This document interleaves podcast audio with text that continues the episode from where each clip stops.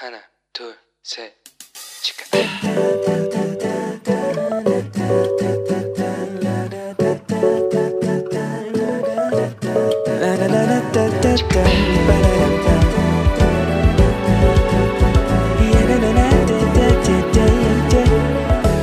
Here we go. Hello，你这个星期过得好吗？我是跟你一样每天都在时间的夹缝中求生存的好朋友 Annie。 大家这个星期有看到下雪吗？哇，你这个礼拜已经开始下初雪了耶！不知道大家有没有看到？而且我看新闻讲啊，就是江原道跟济州岛的山上啊，哇，那个积雪是有八公分呢。哇，今年冬天，因为冬天其实就是这样子，只要开始下雨，天气就会越来越冷。但是没想到今年下雪竟然这么早，诶就是大家一定要小心身体，然后多喝点热的，保持身体的温暖跟健康哦。有几个朋友啊，就跟我回馈，就讲说，哎，听了我们五十五期的那个节目啊，里面提到的那三个仆人，就觉得说，哎，他自己呀，好像那三号仆人一样。那拿了主人的钱呢，却拿去埋在地里面，根本都没有好好的拿去运用。其实啊，我觉得我也是诶，不知道你是不是跟我一样有同样的感觉。所以今天呢，我想来跟大家再多聊聊这个马太福音二十五章十四到三十节里面这个三号仆人的事情。诶，但大家不要去搜寻三号仆人哦，因为圣经里面它是没有写三号仆人，好吗？三号仆人只是我们为了要说明比较方便，所以给他的一个代称哦。好，我们一起来研究一下这三号仆人好吗？这里面到底隐藏了哪一些讯息哦？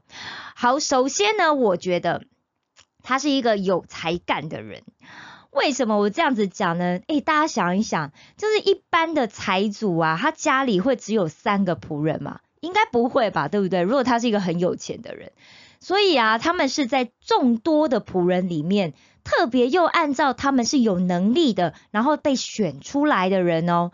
而且你看呐，其实那主人交给他们，其实一共是八千两银子，诶诶，中文圣经里面虽然这边写了银子，但是这个原文里面其实是写了他连德。那他连德是什么呢？在旧约时期啊，其实他连德就是被拿来当做是这个金子啊，或者是银子的称重量的一个单位。那在新约时期啊，它除了当做这个重量单位之外，它也可以当做是货币的单位。所以一他连德到底价值多少钱呢？好的，一他连德银子呢，其实是相当六千个罗马银币哦。诶，大家还记得吗？这个马太福音二十章里面啊，耶稣是不是有讲到一个葡萄园招工人的这个比喻？那在那里呢，他给每一个仆人的一天的工资就是一个银钱，也就是一个罗马银币。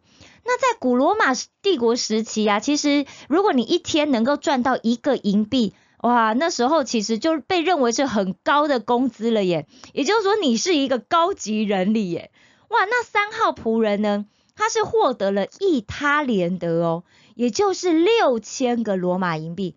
各位，六千个罗马银币，就呀一天是一个罗马银币的话，那一年除以三百六十五，哇，是十六年半的薪水耶！各位，十六年半的年薪哦。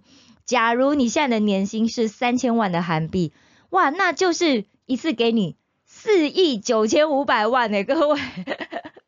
哇，为了让大家更清楚这个价值哦，其实我去查了一下，现在房韩国这个房地产的价格，因为大家都喜欢用房子来看价钱嘛，对不对？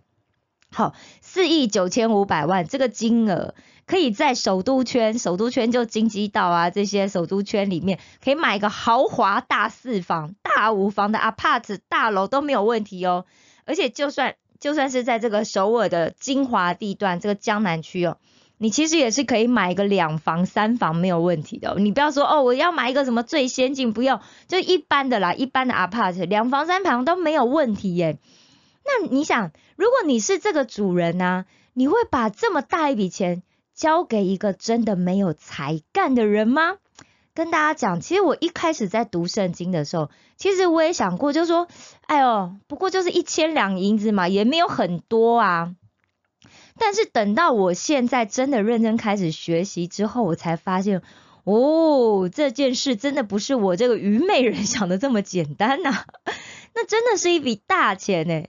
大家应该都有一种感觉吧，就是赚钱很容易，但是存钱很难哦，而且还是要把你十六年半的工资一次梭哈都给你嘞。哇，天啊！大家有没有可能就是去曾经去应征工作的时候，或者是说我们以后去应征工作的时候，你觉得会不会遇到一个老板跟你说：“哎，年轻人，我看哦，我真的觉得你这个才华很棒，所以我决定一次先给你十六年半的薪水，那你去运用，看你要怎么规划都可以，好不好？”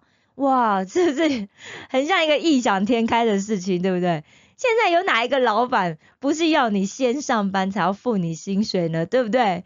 哇，就而且就算呢，就最近大家 Netflix 很红的那个韩国连续剧《鱿鱼游戏》里面，各位一个人的代价不过是一亿的韩币，很少啊，怎么会用这么少的价钱去衡量一个人呢？对不对？所以不要说预支十六年半的薪水了，就算我们跟老板说，老板，我想。就我现在刚来上班，我想预支三个月薪水，你觉得容易吗？就算你在这个公司待了很久，其实要预支薪水，可能都要看一下人事部，看一下老板的脸色，对不对？其实都很难的，而且搞不好公司就觉得你财务有问题，然后就找个借口就把你给资钱了，也说不定呢。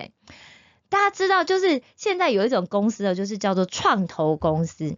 那创投公司叫做创业投资公司，其实它就是一个专门在找。公司去投资的公司，那一开始这个创投公司大部分是一群就是具有这个科技呀跟财务相关知识跟经验的人组合而成的。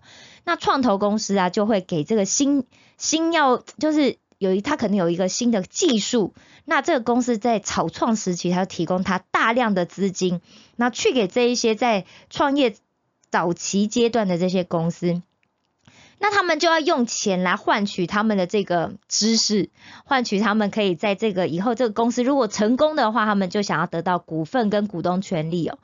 那这个创业投资家其实他们要承担的就是，嗯，我现在提出去的这一笔资金很有可能就被烧光了。而且我可能会拿不回来，你就要承担这些风险。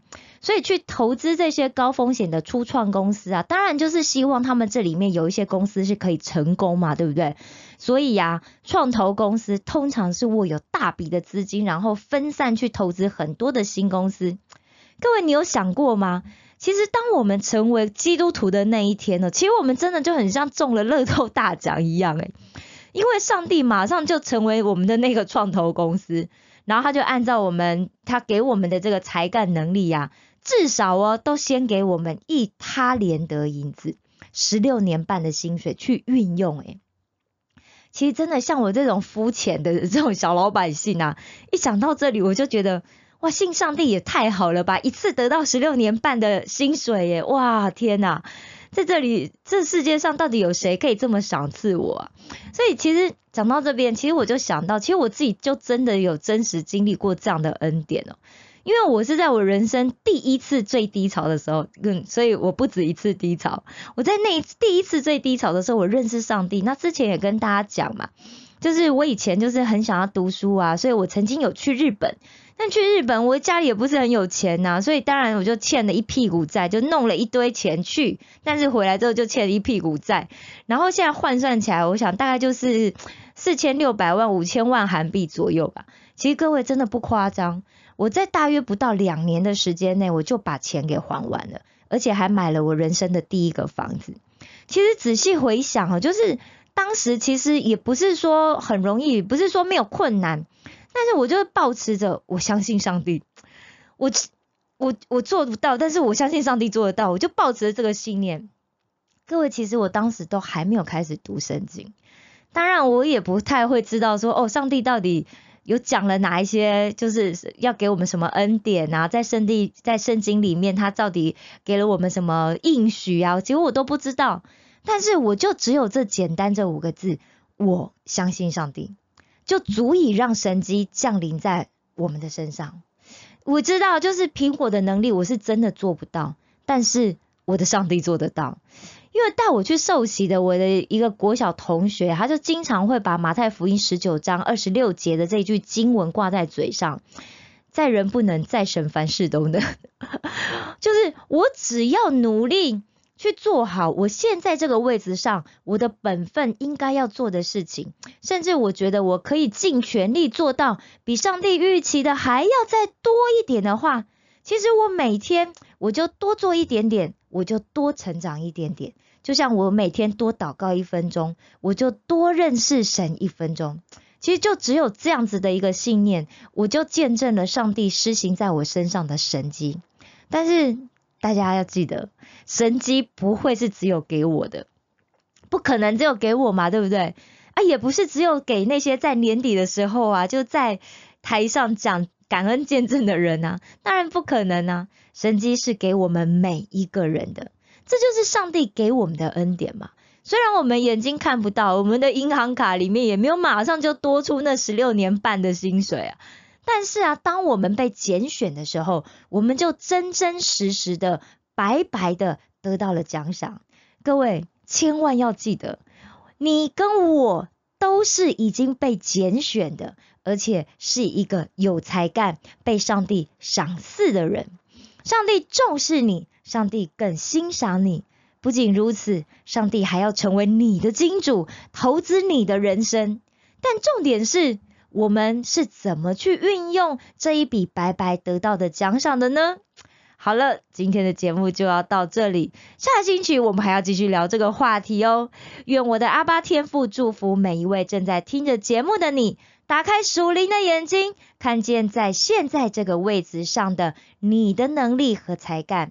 用一颗感恩的心，领受上帝给予你的恩典与丰盛。石头们的青春日记，我们下次见哦。